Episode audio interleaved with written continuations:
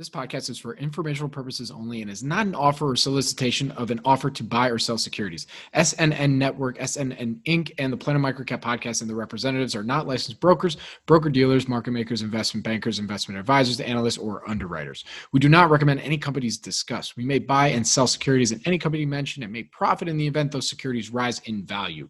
We recommend you consult with a professional investment advisor, broker, or legal counsel before purchasing or selling any securities referenced in this podcast podcast. Welcome back, everybody, to the Investors Roundtable. I'm your host, Robert Kraft. You can find me on Twitter at Bobby K Kraft. That's B O B B Y K K R A F T. And we have a very special panel for y'all today. You know, uh, a couple returning guests. Uh, starting, uh, I'm going to go counterclockwise here. We got Kevin Shea at the Good Prick on Twitter, but he is far from a good prick. He's the best prick. What's going on, Kevin? Not much, Bobby. I don't maintain it, as you know. And, and I'm I'm trying to make it happen. I know, I know. This is what we continue to do. Um, we also have Adrian Day from Adrian Day Asset Management. Adrian, it's been a while. It's great to have you back. Thank you. All right. And uh, without further ado, this man needs no introduction. I'm incredibly honored and stoked that he is here today. And uh, it, to me, he's a legend. So some of you may not know who he is yet, but uh, as I said, he's a legend to me. It's my dad, Shelly Kraft, founder of SNN. Shelly, uh, how's it going? Show off your your you know your quarantine do. That's all right, Bob. I won't show off my ponytail. Uh, I would get too many negative comments, I'm sure. so I want to stay positive. Not not here. You won't get any bad negative comments here. That's for sure. I think everyone's gonna be like, man, I, I, I want that. I think we're trying to inspire a revolution here. All right, I'll turn around once. All right, turn around once. Let's see. Oh, that's beautiful. Look at that. So nicely wrapped too. All right. Well, Dad. so, Dad, this is your first time on here. You know, as as traditionally we do. You know, give us a, and I know this might be tough, but if possible, give us your your 30 second wrap on your background, and then maybe give your take on on what you've been seeing in, in the market since uh, all this really came down. So imagine a guy going to Wall Street in 1984 uh, and his first attempt at being a stockbroker. They handed me a month old pink sheets and said, Here's your telephone with push buttons on it, and you could make as many calls as you want and you could receive as many calls as you want. So I said, But there's only two buttons and the other one's red for hold. They said, Go figure it out. Next thing I know, the room gets filled up with two more newbies like myself. No instruction, no training. There I go. I'm floundering at best. And the next thing I knew, I became the largest producer of that firm. I pay, I, I traded in penny stocks, which are now called, you know, OTC listed companies or micro cap, whatever. But at the end of the day, I've been in this world of small companies since the day I walked onto Wall Street. You know, can I just interrupt? That's really interesting. A lot of your, Robert, maybe even you, but a lot of your listeners, I'm sure, will be really astonished to, to discover that the pink sheets actually were sheets and they were mailed out. so when you say they were a month old, that's not a surprise. And I'm sure Kevin knows that. Adrian, they were hand delivered to my office and I got the trader's old sheets because I just was able. I had some inside connections to management, but they were there was the only quotes available, right? You know, other than Quotron with you know New York listed stocks, we didn't have anything else. The the I'll tell you one if there's anything that's changed for the better, it's the uh, absolute disclosure the ability for transparency and all of the digital age has certainly changed the markets for the better, no question about it. Very good. So, uh, well, hey, Kevin. I mean, Adrian asked you a question. I mean, you probably do. Do you know? We're not trying to age everybody here, but do you remember getting those sheets too? No, I wasn't involved with that back then. I actually had a real job. what uh, you know and uh, so all right so dad going back to you real quick before we get to our main topic today give us your take i mean you know you've been through the 87 crash dot com boom. I mean, you've seen a few boom and busts and recoveries and all, all the like. So, I mean, what what's been your take thus far, and and what you've been seeing in the markets? You know, the good stocks are still good. The bad ones are still bad. You got to pick your spots, man. You know, that's what it is. Were you picking today? Uh, today, I was literally a- avoiding looking at the screen. It was uh, I, I I I don't know what shade of red everything I had was, but You, you missed you missed the uh, the gain, the biggest gain I've seen in forever. Three thousand percent today. SPI. nice. It went from three dollars ish to something like forty dollars ish. Ridiculous. So the market is crazy. Well, volatility is you know if, I mean, if if you you know, I, I was in anticipation of this panel, I oh was oh my god. I was trying to figure out if I belong because my my tendency is to trade, right? And he's got so many interesting, smart, much smarter than me, value investors that I, I didn't want to put myself out to pasture too fast. But if but I did want to, you know, noticeably look at a market like today, and there's obviously tons of ways to make money. Yeah. Hey, real quick, Kevin, just to make mention of SPI. Oh my, I don't know how I missed this today. Oh my gosh. Just uh EV, right? We're EV. And then uh 3000%. Well, go figure, right? Well, the, what happened was if your name had power in it today, if, literally, if the name of the company had power in it, it was absolutely pushed up. Polar. Power, a few others. It was I mean, crazy. I mean, on a day that the markets in general are down 2.37% or yeah. about 2%. SPI goes I up mean, wow, three thousand it's- percent. Could have made you I- a year. Yeah, could have made your career. Correct, yeah. All right. So we well, have we have a topic today, though, right? Rather than bullshitting. I, I kind, I kind of, you want to keep bullshit? I mean, come on, you know, Kevin. This is what we do. We either do a topic or bullshit. We sometimes do both. But here, let's get to that topic. Fine. Today's topic sent in by on Twitter, and I believe it was sent by at Trosclair. I will fix that in a minute. But the topic today is what truly defines good management and how to spot these characteristics and where it can be translated on the P&L and balance sheet. Okay. It's a big topic. There's a lot that we can cover here, especially in microcaps, because it's very much management driven. But I, I'm going to go to you, Kevin, first. You know, for you, let's get everybody's individual definitions of what good management is first. So, Kevin, you want to you want to start us off there? Good management is very difficult to define because it's it's so broad. You know, it has to do with experiences. It has to do with characteristics of the individual. It has to deal with you know controlling emotions. It has so much to do with uh, so many different things. And I think that uh, what came to my mind is that there's the, the, the, quality of the management individuals themselves um, I think has a significant impact upon the capacity for being able to g- generate a good business. You know, it's just not the business. So, I mean, there's so much to be defined, and I think we have an hour. I'm sure we could talk about it for two hours, but uh, I, as I said, I think that good management goes all over the place, and um, I think we know what poor management is. Might be easier to define.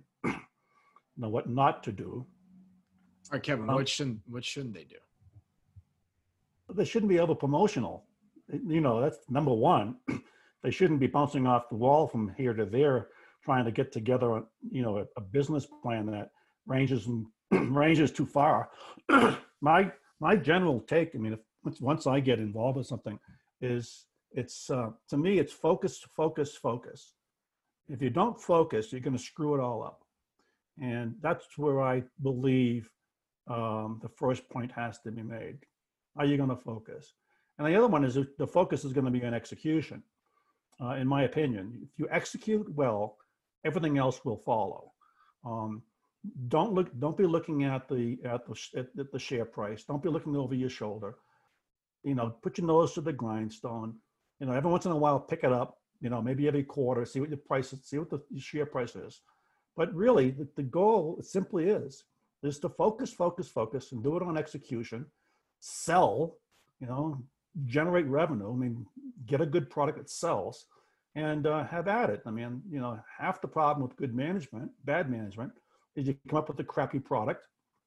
And if you have a crappy product, but you have good management, you're still not going to succeed quite well. I mean, so, I mean, is good management producing good products? Is it producing good staff? Does it produce a good culture?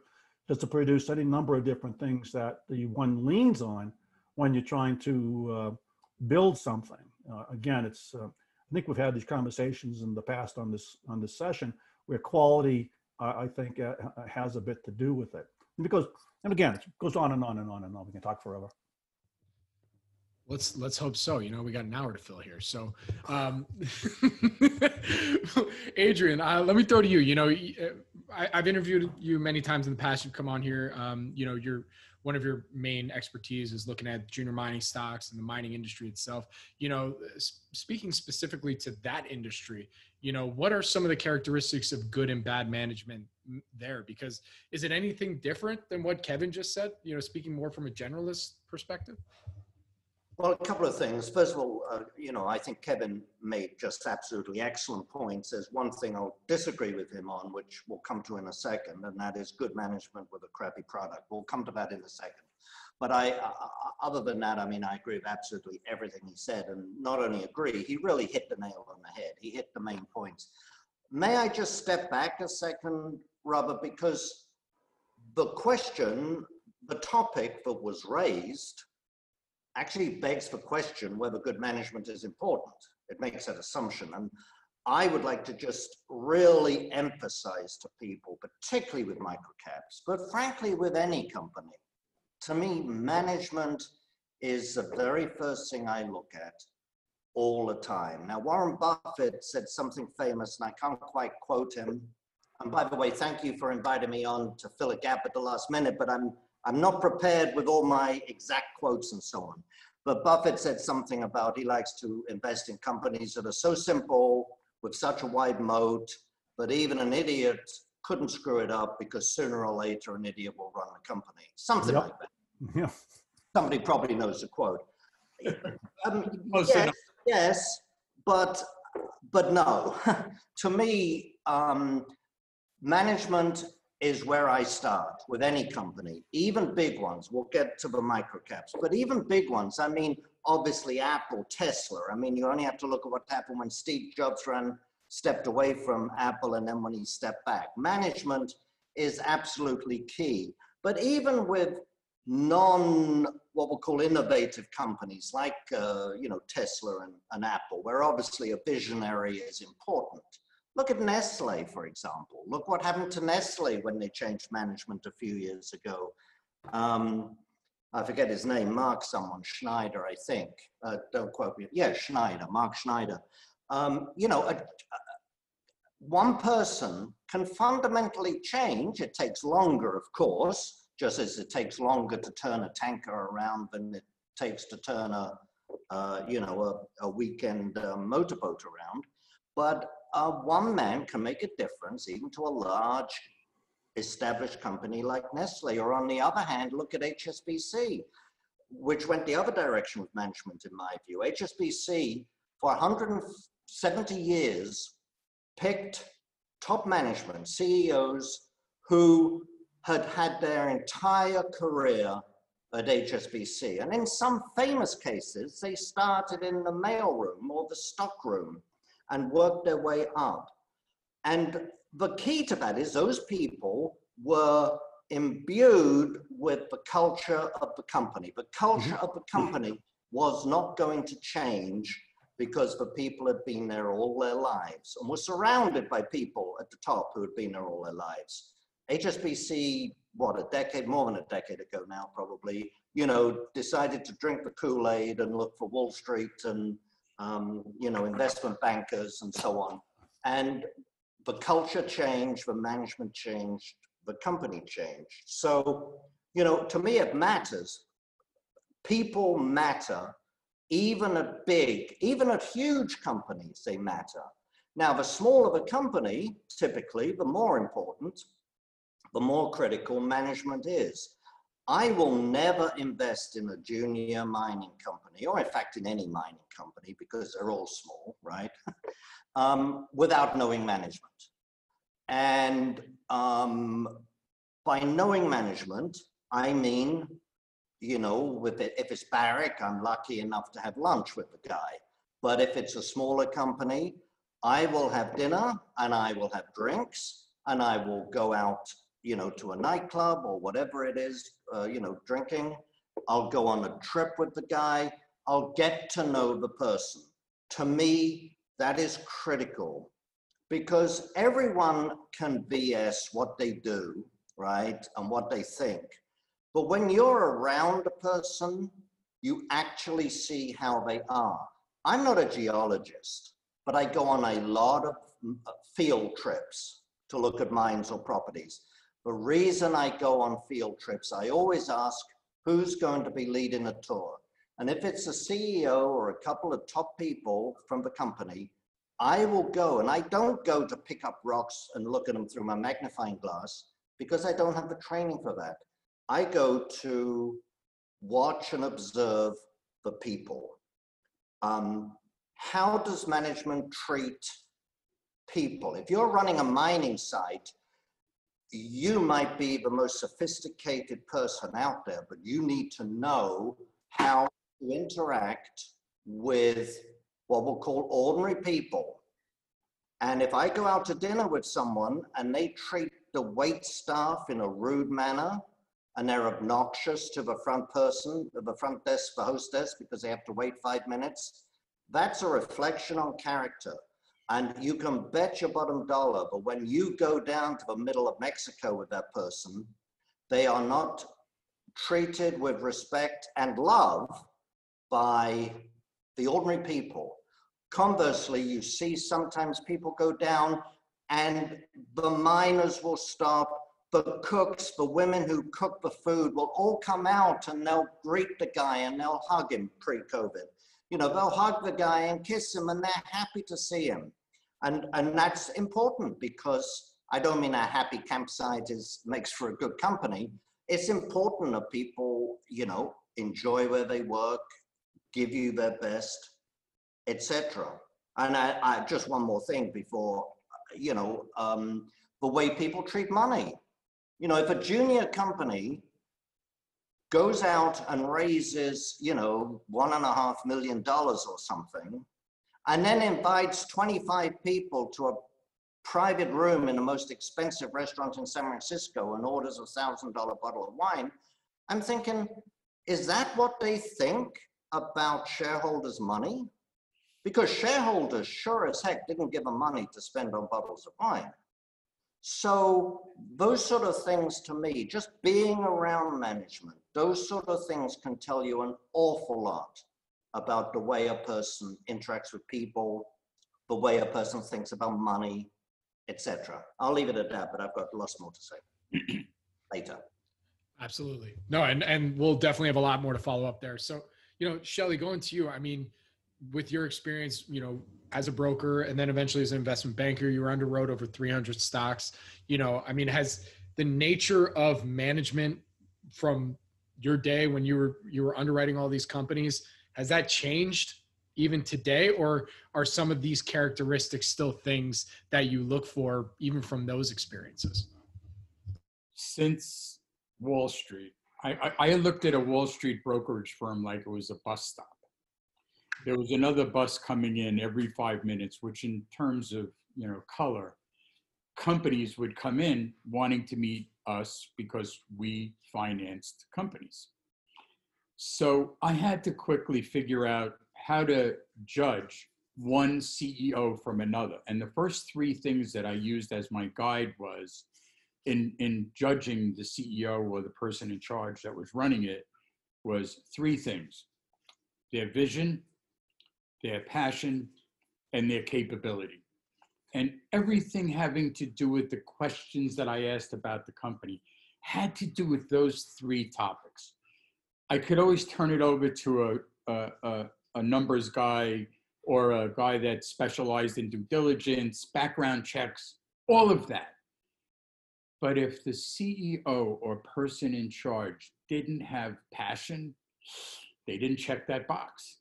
If they didn't have vision, you know, why are they in this business? What was their, you know, what what was their calling? What you know, like for instance, in a biotech company, and they're and they're you know trying to create a molecule to treat cancer. Well, somebody in their family probably, you know, died from it, or or friends, or someone, and it drove them to go in every day to to to work on it. I mean, that's a tireless function. And then capability. You know, you have to start looking at their background, uh, education, uh, experience. So we're, we're talking about the horse and the jockey in reality. So I, I focused on the jockey like like you guys focus on management. And a lot of times you could find a B quality company and an A quality management team, and you can make some money. I mean, that's what it's all about. But you know, I've seen all shapes and sizes, genders, you know, backgrounds, etc. And you know, you know how you know you just know that someone has that vision you know? So tell me where do you see the company in five years? They're prepared. They're not thinking this is what we want to do. This is how we're going to get there. You give me a roadmap and a blueprint and not tell me what your exit strategy is in the first meeting you got you check the box.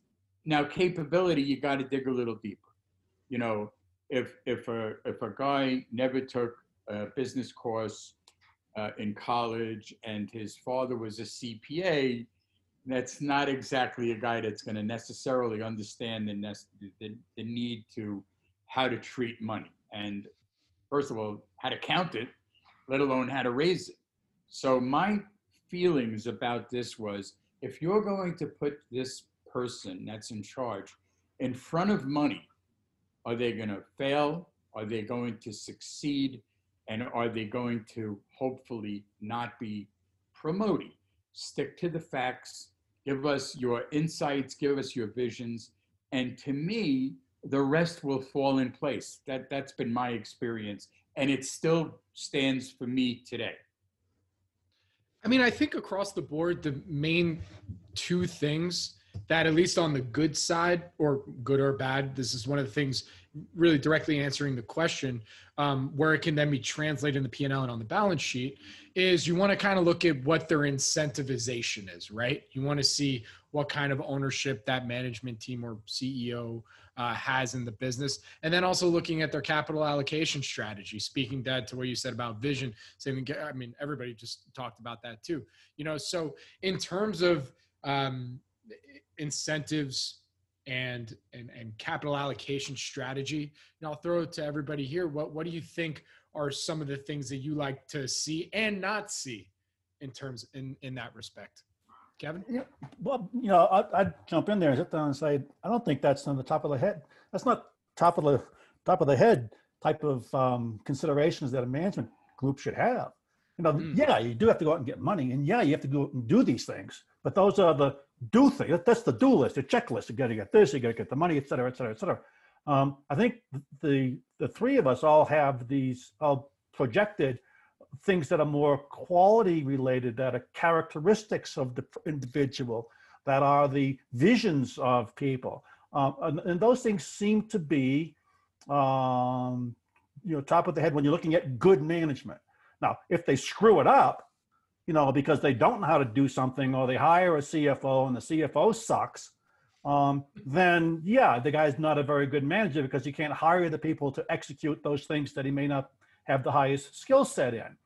You know, so again, I mean, a good management team, if you want to look at it from that perspective, has to be has to be a, a few people who are fully aligned with each other.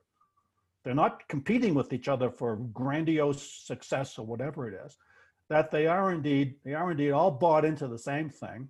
They all share the vision, and the vision is is easily um, easily projected to others. I think that's the other part about it is is that as, as Adrian was saying, as we mentioned, culture um, oftentimes is just as important as as as many other things relative to success of a company or the success of a management team. If you build the right culture, then people will be executing and people will be performing admirably. If they don't know what to do, then they don't. It goes back to what Shelly said, and I would, I will, I will, I will harp a little bit on what Adam Epstein suggests that if the if the CEO, this type the CEO, and then by default, when you have a good management team, the CFO and the COO, if they can't tell the story very readily, okay, in a short, very very short, very simple, very very simple, um, they will not be a very good management team. You know, the idea of being able to project the vision, project the passion, uh, and doing it in a relatively short period of time will attract investors. Okay. So, I mean, it's a good management team capable of being able to uh, promote their business admirably uh, in, in, a, in, a, in a completely aligned fashion. That, that's, that's another part of it is, is being able to tell the story of the business. I mean, it starts at the, again, where do you, that's what I'm saying, is good management starts up here someplace and goes all the way down to the bottom about day-to-day execution of the to-do list. And that's one of the reasons why I'm saying is, you know, Yeah. put it here. Um, how do you define good management? Do you define it by uh, broad characteristics? Do you define it by execution? Do you define it by capability, as as as Shelly was saying? It's it's it's a bunch of different stuff. The, the question the, the question that I have is really quite fascinating. Is, is um, having been through the venture capital routine in in in my past, the, the one question that I have is you look at you look at these guys who haven't even graduated college. Okay, there's three of them, three big ones. Okay, well, four if you want to count the two guys in, in, in Google. None of them graduated college. None of them had any any capability to begin with. They had vision, they had passion, and the funny thing is that the VCs didn't immediately cut them off at the feet and say, "You can't be a CEO. You didn't even graduate from college." You know, so the thing that interests me in this discussion of good management is how does how do you develop good management? I mean, did did uh, did did, did um, uh, Bill Gates uh, did uh, what's his name the guy on uh, Facebook and the two guys on Google yeah. Yeah. and the two guys on Google did they just walk into an office sometimes and say I'm a good manager I mean they haven't they had zero expertise zero capabilities. So how did they end up being good management if one would agree that they are indeed good management? You know again you don't good I'll go back to what Adrian said is is you might have bad management but a really good business and succeed or the other way around. You have a you have a, a shitty product with good management that can turn it around. So that's a that's a question i have is is that how do how do you define how do you how did how did these venture capital guys and as Shelly has said walk into the office how do these guys look at a 20 year old guy sit down and say that guy is going to be a great ceo i mean that's a that's a stretch Hey, as a 31 year old CEO, I look at myself in the mirror every day asking that damn question. Like, how does anybody possibly think I could be a good CEO? yeah You know, but, but I mean, but dad, Adrian, I mean, this is a great question posed by Kevin. You know, what do you guys think? Well, I, I, I want to add one thing. It's like, um, you know, you, you, how many times have you seen a guy or a woman step from a Fortune 500 company into a position of management in a micro cap company? And you, know, and, and and it's like it's like Congress. You know, there's one side and the other side. There's two opinions because everybody's entitled to have one. At the end of the day, the guy's gone to the best universities or woman has gone to the best through the best channels and they come into the micro cap company and they want a $350,000 to $500,000 salary to start. They want access to a private plane. They want their pension fund in place. They want to work, they want a month vacation. And and meanwhile, investors are going, wait, we just got this person from a Fortune 500 company. Oh my goodness. Well, culture and the culture of bringing someone from a Fortune 500 company, you know, let's say from a, a large pharmaceutical company where they did very well, incredible earnings, pension and all, and now they're going into a small biotech company. It's like you, you want you want to see it, you know, a, a- fish out of a bowl. There you go. How many times have we seen it? And I question a lot of that. I, I get anxiety when I when I speak to someone that's so over over you know qualified to be in a biotech company And then I want to know where's the guy that originated the idea, the guy that was in the laboratory, the guy that was putting the stuff in the test tubes. Where's that guy? What happened to him? And you know, Or her. or her. Where where is that person? Where where is that person? And they've been either put back in the lab or out of the company, and you know, it happens across the board. And I've seen it a lot, and and that's I mean, Dad. me, a red flag. How many times have we done interviews with some of these biotech CEOs and microcap companies and we ask them their background and you're like, oh my God. And then out off camera, they look at us and they're like, yeah, I have no idea what I got myself into. Um, you know, going to a thousand conferences a year and, you know, Well- dealing with shareholders. What all they really care about is, you know, just doing the work.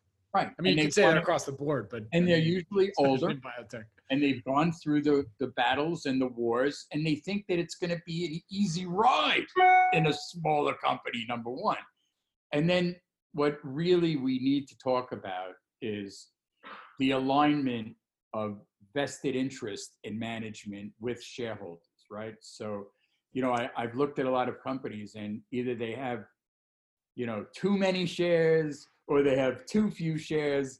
And uh, you know it's a complicated you know uh, uh, appreciation of how much insiders that are running the company should own. So they're aligned with us right as as investors.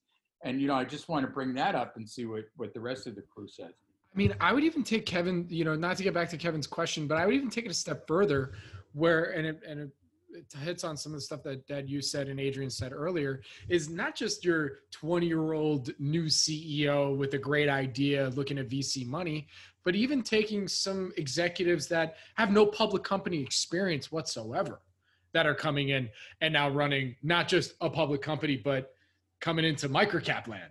You know, like that is a whole other beast altogether.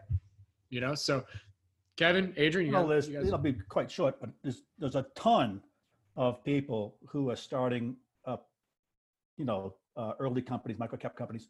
They have no experience as a CEO. They may have vast experience in, a, in another company, a, a large company. And the question is, does that translate? Um, so they, I mean, really, it's a, it's a translation issue. Is, is the, your dad said it? I should say Shelly said it. Um, but when you bring in no, he goes by has he he goes by Bobby's father now. Okay, this is Bobby's dad. that- Okay. okay, let's just make sure that's clear. but again, when you when you are, you are dealing with this whole thing of you, you know good management. Are we talking about micro cap companies? Are we talking about mid cap companies? Are we talking about big ass companies? I mean, said Adrian said earlier. You know, the Apple Apple found themselves in a fiasco when they brought in whatever hell the guy's name was. I forget.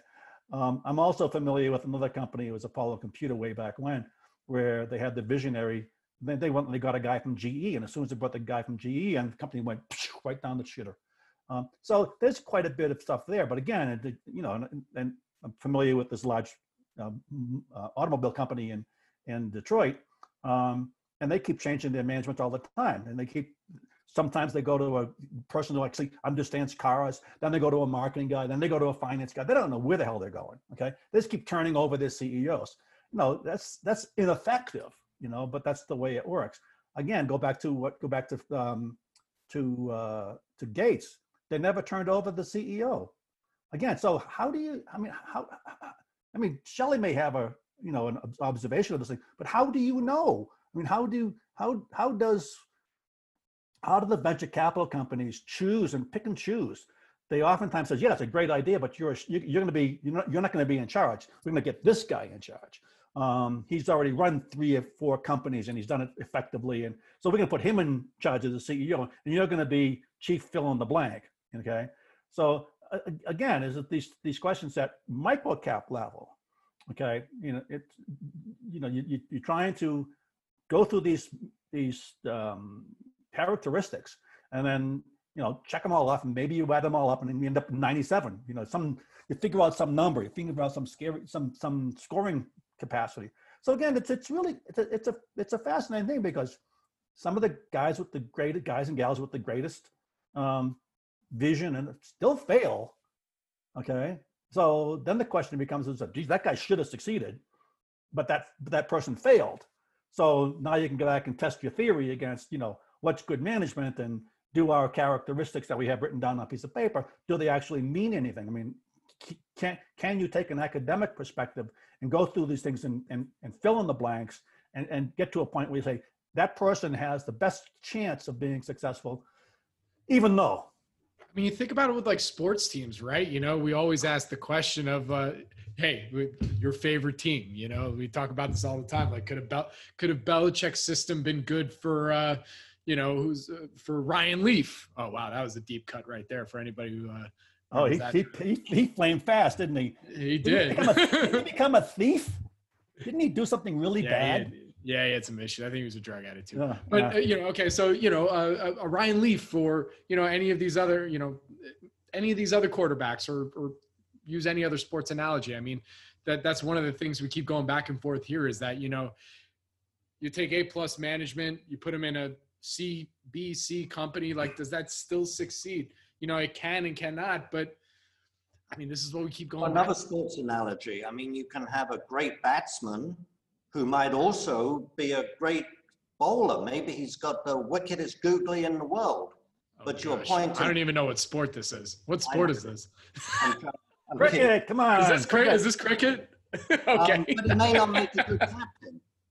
Um, Okay. But you know, it's interesting. I mentioned earlier that I'm not a geologist. I think judging people is a skill. It's a soft skill, but it's a skill just like being a geologist or just like a lot of other skills. And some people in life, we know this, people, and if they're honest with themselves, people know it themselves. Some people are just not good judges of character. You know, how on earth could I have gone out with that guy? You know, didn't I see it? Or what on earth made me give money, lend money to that guy? I should have known I was never getting it back. Some people just are not good judges of character, and some people are good judges of character. So one of one of my sort of pet pet themes, if you like, in investing is know yourself, know what you're good at, and focus on what you're good at and where you have an advantage, and you know be very very cautious on things like judging people maybe, or you know looking at geology reports maybe but be very cautious or ask other people's opinion on things you're not good at. But, you know, someone asked, I think you asked a question, or was it Kevin? I can't remember. But, you know, when, when someone walks in the room, believe me, if you had been sitting there before anyone had heard of Steve Jobs and had just come back from India or was it jail? Which one was he in first? Jail or India? I can't remember. But had just come back and he started talking to you about his vision for Apple, I think you would have been excited. There's a famous mining entrepreneur called Robert Friedland. I remember meeting, and he actually traveled India with Steve Jobs. Interesting story. Well, no, they picked, they, they were picking apples in an orchard together. Uh, interesting story. But um, uh, uh, I want to hear that story. meeting Friedland when he was just starting out on Galactic, which turned out to be a, a environmental disaster, but that's a different story. But you met the guy and you said, wow, wow, I must invest with this guy. And it, it, there was just something about him and something was the vision, the dedication. I mean, someone who's a CEO of a microcap has to be dedicated the idea of saying I'm a CEO of a microcap, but um, you know I'm going to Italy next month instead of the main mining conference of the year. I mean, this is this is BS. You've got to be dedicated. You've got to be taking phone calls all night and all weekend. It's got to be your passion, and you've got, as we've already already said. So there's a wonderful saying about um, uh, uh, uh, uh, Bob Friedland which is that every time Bob Friedland opens his mouth, the um, uh, hand to wallet reflex gets automatically automatically instigated because you just want to give him money. Whatever he's doing next, you want to give him money because you want to back him. Um, and, and I can remember meeting a few people very early on in their careers where I just said, oh yeah, this guy's got it. He's got, he's got as good a chance of success as anyone. And let me just uh, circle back, if I may. I said there was one thing Kevin said I disagreed with, and that is certainly in the mining business. You know, in the mining, in exploration, just like in biotech, I guess, but in exploration, most exploration projects are going to fail, right? Most are going to fail. So it's not a matter of finding a good project and succeeding. It's a matter of trying it and trying it and trying it. And so I always say in the exploration business, I will take a good management with a lousy project and no cash over bad management with a great project and lots of money because they will waste the money and they will screw up the project, if you'll pardon my French, somehow. Whereas a good manager will fail and try again and fail and try again. And I can think of many companies, some of my best wins in the mining business. I don't know if I'm, the SEC doesn't like you talking about wins, so I won't mention names. But I'll just say some of them, you had to wait for 10 or 12 years until, you know, 35 cents, 50 cents, 35 cents, dollar, 20 cents, and then suddenly they succeeded. Dollar, two dollars, five dollars, twenty dollars. And you just have to be patient, but eventually good people will succeed.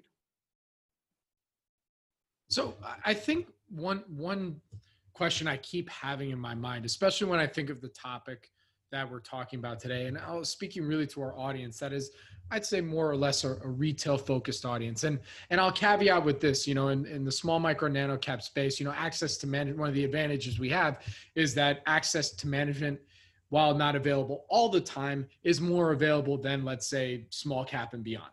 I think we can all agree there. So th- there is that. But let's take, for instance, there's retail investors that were just like, you know, I know what I like, but I'd just rather not deal with, you know, I don't, I, or I don't feel comfortable talking with management. You know, I want to figure out a way in which to assess management without ever having to talk to them in some respect or asking a live question or something like that. You know, I want to just be able to assess it. So, what are some things that investors who would prefer not to speak directly to management can look for nowadays to as as as benchmarks of like okay that that looks interesting that that's actually a good thing or and then conversely also a bad thing. I open it to the floor. Shelly you're first. Well, in actuality, it may be self-serving, but um, there's more and more uh, video interviews of CEOs out there and available uh, for them to literally uh, see how the CEO or the you know C-level management answers these questions.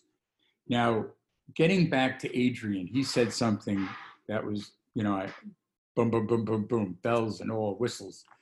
And that is that experience of visiting with with management.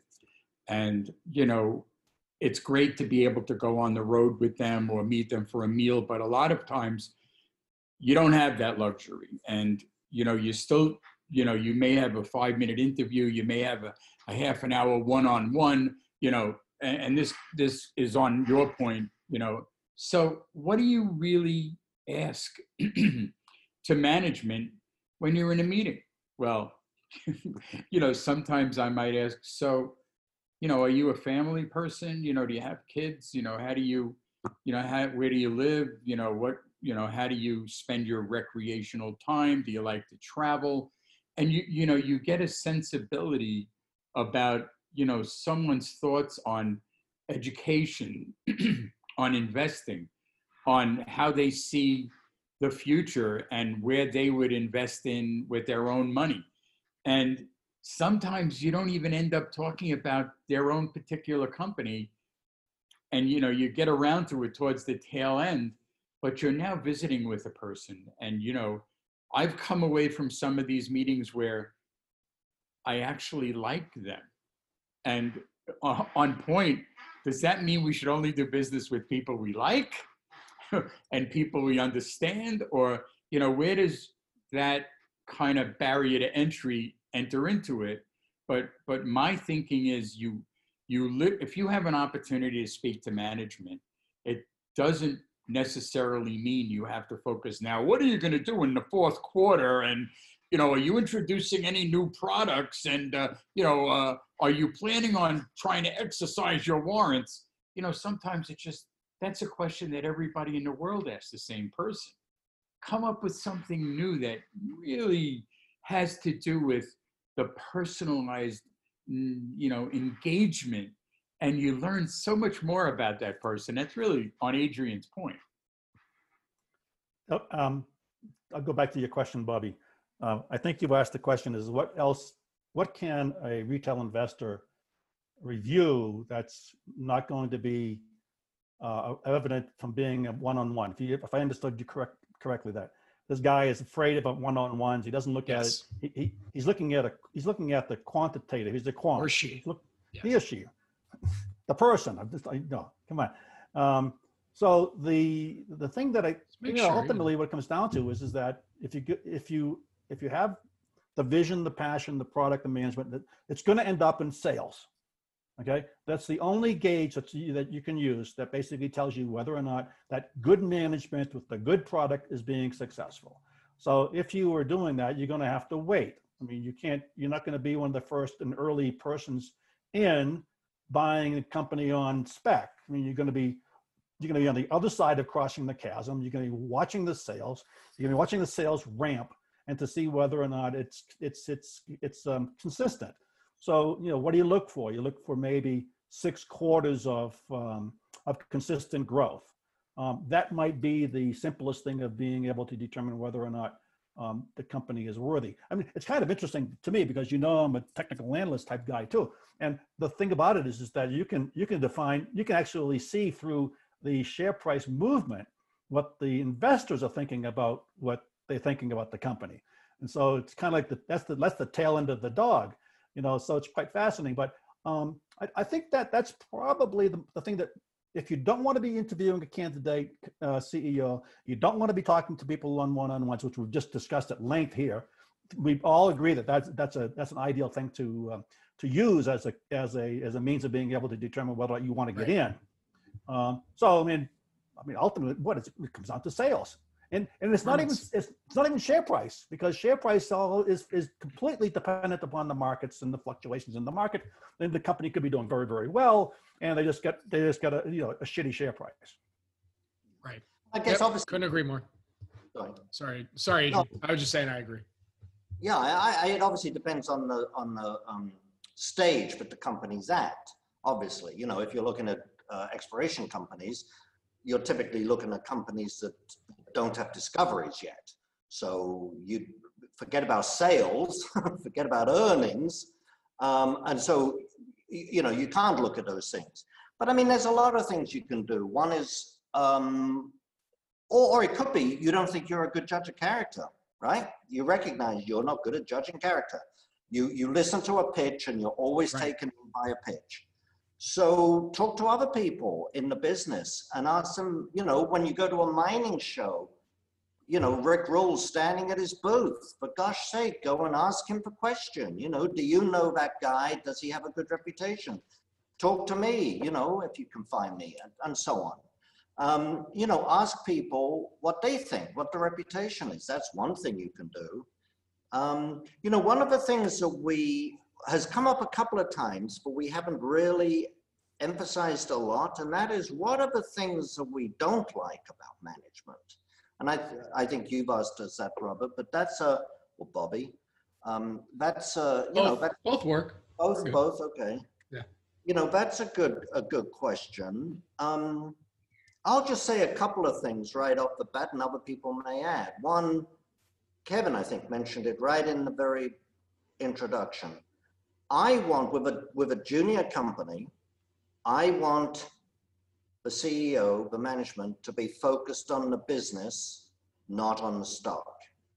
Now, of course, if you have to raise more money, you want a higher stock price in order to raise money less dilutively.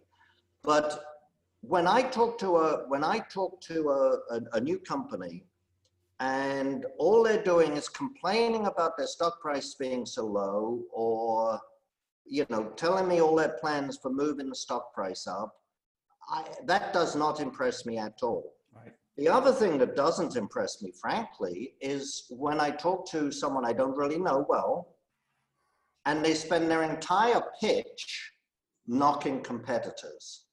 Mhm. Now, if I know someone very well, I'll pick up the phone and I'll say, hey, you know, hope you don't mind me asking you, but there's a, a, a company with a project, you know, 10 miles away from your project in Quebec. Do you know the guy? What can you tell me? And as a friend, he'll tell me. But I don't like a new CEO, someone I don't know, whose pitch as to why you should buy this royalty company is because all the other royalty companies are doing it Right. don't like that at all. I, would I would agree. That's the one thing that I mentioned at the again, and you mentioned it also, Adrian, is that it's easier to define bad management than it is to define good management in a fashion. And it's really quite funny. I think you mentioned it, Adrian, is that uh, you know the, the, this this is there's, there's a blowhard uh, CEO who thinks he's the best thing since sliced bread, who was working for a big ass company and now he wants five hundred thousand dollars of a of a of a salary. Number one, it's like no, there's a few more things that are easy, easy to define. Uh, co- current company that I have watched, um, you look at the, you look at it, you immediately sense something where when the CEO's daughter, who was a lawyer, is put in charge as being the COO. That was like no. I mean, right there, and, and not only did that, that continued where exactly what happened is that this company through its uh, through its PR uh, activities, even in the even in the written part of their PR, there was bitching and moaning about they did this and yada yada yada. We can't. It was ridiculous. Um, I'm not even going to mention the name because it's too it's too silly. Um, but it's, it's it's sometimes very very easy to describe bad management. Similarly, it's really quite funny. As I, I tend to be a pretty uh, direct guy when I'm on one-on-ones you know, and one of the at one point in time, I, I asked the CEO, "Tell me why you're the CEO," and he couldn't. I love that question. Yeah, I mean that was I tell you who it was after the- after the whole thing was over, um, and the, and the guy was brilliant, but he sucked as a CEO.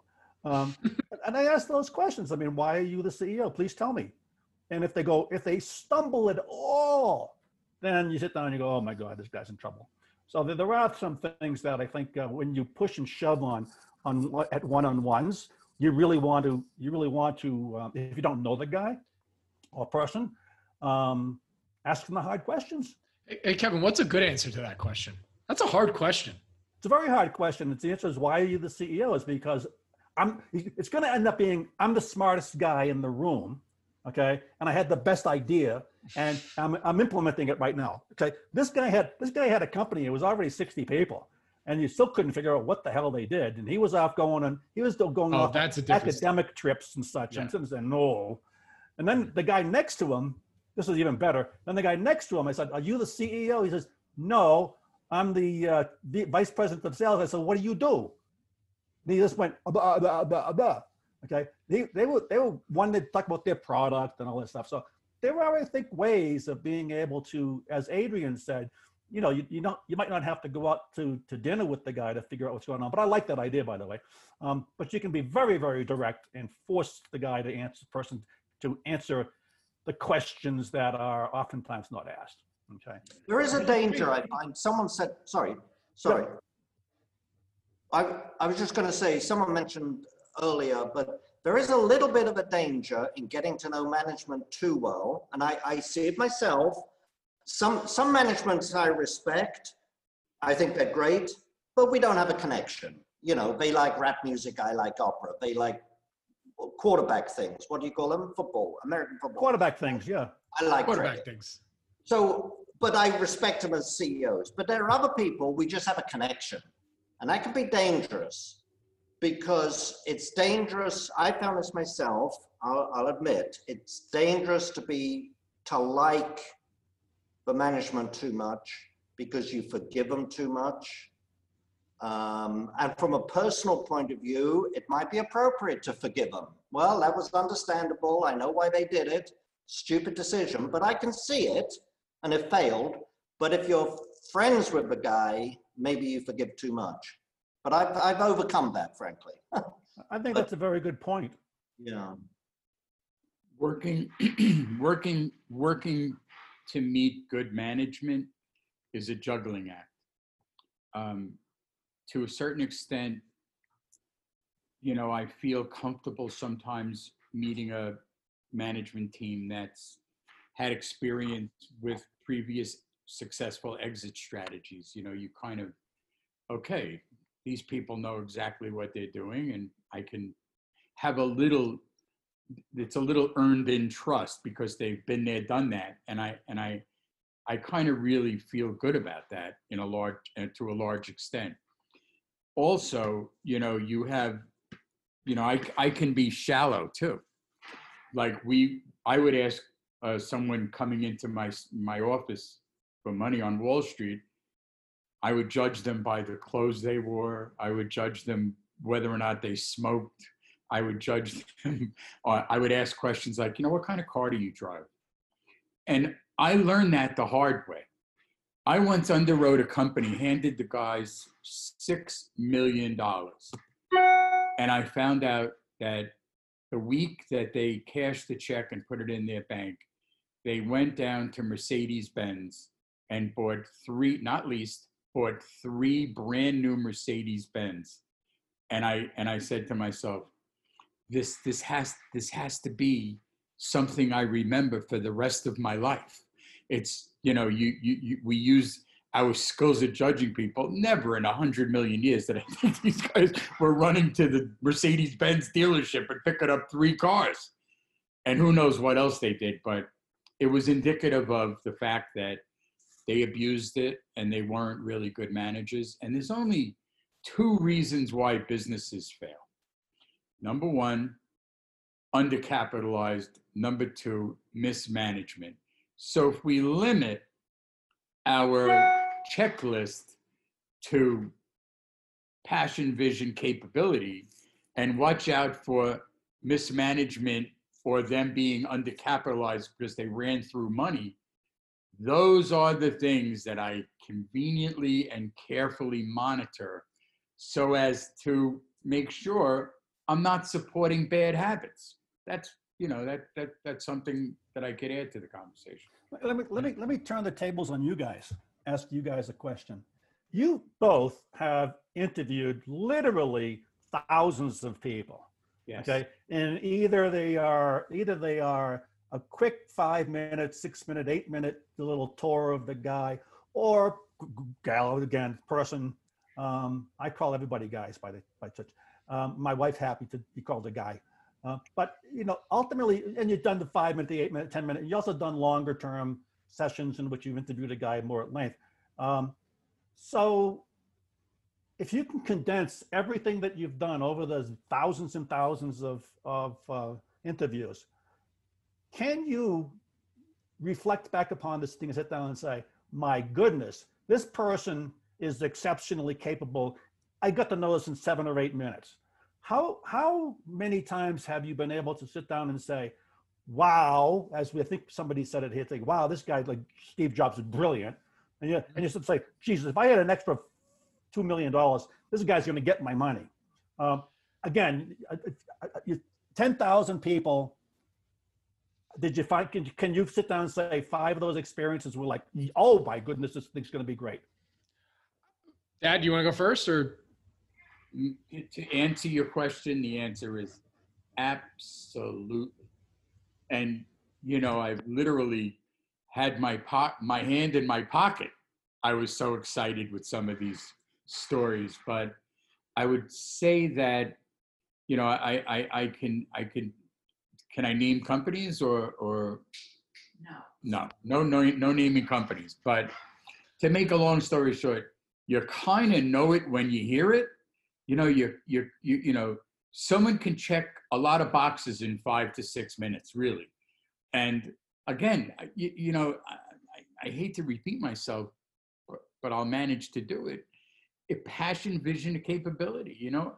I mean someone who loves what they're doing is certainly going to show up every day and do it and enjoy it and when you're in it to win it and and you can reflect um, like you know why do i love what i do because it's so interesting and i meet great people and i have so much fun doing it I don't want to do anything else. And you, you can sense that from a CEO that could literally be doing anything else they want to do, but they've chosen this.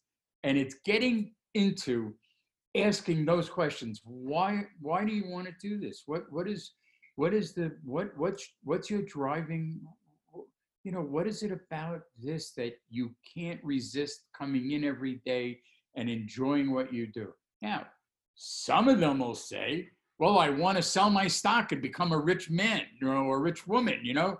And then other ones will say well i really want to cure mankind humankind. I you know you you get a sensibility and when the answer doesn't have to be overly sophisticated as long as it comes from the heart.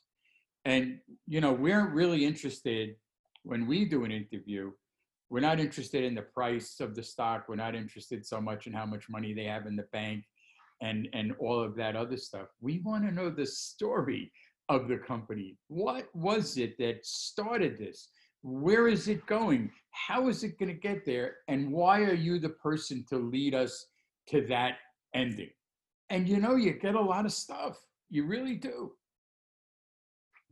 I, would I would say for me it's it's even simpler, you know, because I, I would definitely say, you know, depending on the industry, and I won't name which one, you know, there's definitely they they know the talking points that investors want to hear. So even if they give a very succinct, clear cut message, you know, I, I I tend to take that and and you know even if the the person is a, an impressive interview and they know their stuff they you know i sometimes kind of go, okay, they know their talking points. Let me take that a step further. And that's just for one industry. I won't name which one.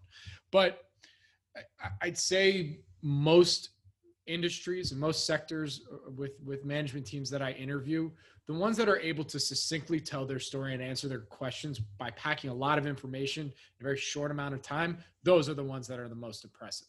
Um, and that are also you can just tell are are humble and how they they speak to this. I I, I used an example on uh, the Value Hive podcast where I was interviewed not that long ago by Brandon Balo. You know where um, I've I've done interviews with management teams where instead of just promoting you know everything they're doing great and how they're you know how much better they are than their competition and all the successes it's the companies that are willing to be humble and like oh here's here's some things we could be doing better and there's been a few companies that I've interviewed publicly that we've put out and they've approved it and have said that as much. And those are the ones I'm always like, all right, I, I, at the very least, whether I go and invest right away, I'm definitely going to be following that story because there's there's that there's that humility there and understanding like, hey, this could all go to shit tomorrow, you know, and here's how, you know. So for me, that that's something that's probably the number one thing I look for whenever I'm doing an interview you know, anytime a company starts talking about their stock price, it's an immediate cut. Hey, you know, let's not talk about stock price. Let's, you know, let's do, let's, you know, we don't, we don't really care about that. Um, and and really that's that's that's really it you know um, if a biotech company can explain exactly what they're doing in two sentences or less which is very difficult so for any ceos out there that are listening to this if you can't do that hey no harm no foul. Like that is a very difficult thing to do especially in you know in the microcap space when it's you know very molecular. Uh that probably sounds stupid but i think you know what i'm saying. Um but if you're in the industrials consumer goods uh services you know you should be able to explain what your business does. Even if you're a conglomerate you should be able to explain what your company does in one sentence or less. If you can't that's already a problem phrase to, I use the phrase to open up um, uh, my conversations with simply this. Tell me what you do in 25 words or less. Because go. I'm starting to fall asleep at 26. okay, really, I'm telling you. Oh. No, no, yep. I will, I will literally, I will literally, if the guy starts going on and droning on, I will literally do this. Just to give him always, a message, you know. so you know, we, we're always very careful as to, you know, when we're putting your one-on-one schedule together, Kevin is, you know, we always prep the company like, look, you know, uh, this is going to be a great one-on-one or you're potentially a, a life-altering changing one-on-one for you. no, I, I, no, we, we did one, we did one uh, later on. This was about uh, Jason after I, oh, had a, after I had a one-on-one out in one of your shows. Classic. oh, I love it too much. So, I mean, I think so. I think we're we're pretty much there. I think we've. I, I I'd say at the end of the day, to you know, the person by the way who sent in this question uh, is at M I C T R O S at Mictros, uh, Tross Claire. Thank you for sending in this question. You know, I hope we did our best to answer it. Look, at the end of the day, it comes down to that experience. You know, go in and ask some management teams some questions or see what they're saying on their quarterly calls see what they're doing in interviews that you know whether we've done them or, or other outfits out there you know? Just do your best to try and get as much info or much content as you can as to what some of these management teams have said publicly and do your best you know? It's it's it's it's really hard. But i think if we if I could summarize some things not you know that I think we can all collectively agree or things to look out for is uh high if, if a management team is uh, all collecting very higher than uh, industry uh, average salaries look out. If uh, they have a lower than average uh, ownership in the company might be something to look at. You know if they're just the performance isn't there when it should in a in a when they have a large addressable TAM. Also, probably something to look at, you know. And then uh, you know on the mining side is you know hitting you know raising capital, especially if they're an exploration company not bringing any revenues, you know, raising capital not at super dilutive measures at the. I mean, quite frankly. Um, and also starting to hit some discovery targets or looking at ways in which they're well capitalized through all the various uh, cycles. You know, um, that was a very quick summary of a lot of information. I hope I covered it well enough. So, you know, I think with that, let's get some final takes and where people can go and find more information uh, uh, about you and your businesses or your company. So, Adrian, uh, correct anything that I just said and uh, maybe your final take on this topic. Uh, my final take is just what we've been saying all along. Management is really important, or very important, I should say. Um, vision is important. If the management can't explain their vision, if the management can't explain their business, and if the management doesn't get excited, I remember saying to one person who was droning on and on and on, as Kevin would say, I remember saying to him, excuse me, if you're not excited, why should I be? Exactly. Um, so, uh, yeah, I mean, I think I think all of those points are really important. And thank you for having me. Of course. And Adrian, where can people go and find more information about you? And, uh, uh, www.adrianday.com. And, and Adrian Day Asset Management too, dot com, right? Well, yeah, yeah. Asset ma- Adrian Day Asset Management.com, but that's okay. longer. Well, you know, just want to make but thank sure. you. Thank you. Of course, of course. Kevin, final word. I think the interesting part of this conversation was that almost entirely we directed it toward culture, characteristics, the nature of the individual, things of that type, and we did not get into a lot of conversations about how the how a good management operates and, and, and extracts value from what they have to offer. Um, I think that was pretty fascinating because that's where I, I know I started from, and and uh, it's even to the point where, as as as you know, as I've been on the board of directors, and you can actually see this stuff in action, and it's quite fascinating to see. You really are looking at the individual's personality so much so. Um, and I am, as, as, I think we said it before, but I'm an Adam Epstein, um, I don't know, follower. And I love the idea of being able to tell a story very quickly. Because if you can't do that, you know, I'm in an elevator and I walk out of the elevator and say, uh, that, that, that person was boring.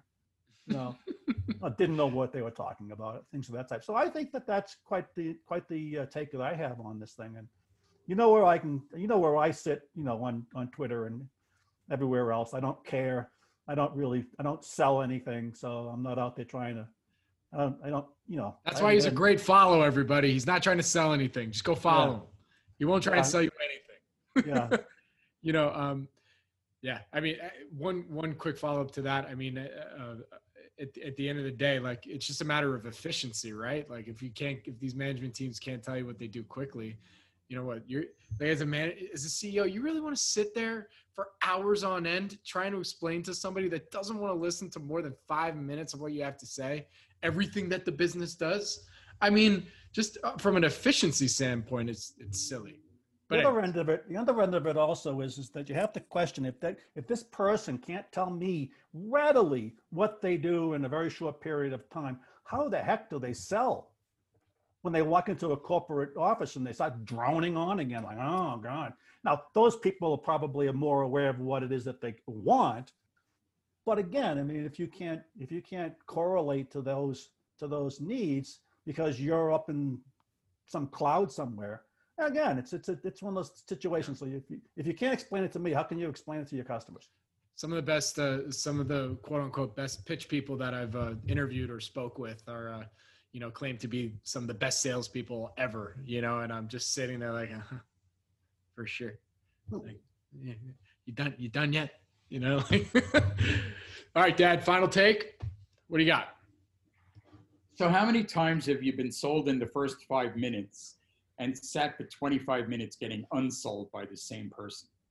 You know, it it's it just happens. You know, it's you don't want to be sold. People don't want to be sold. They want to they want to be in, in you know uh, enticed but not sold.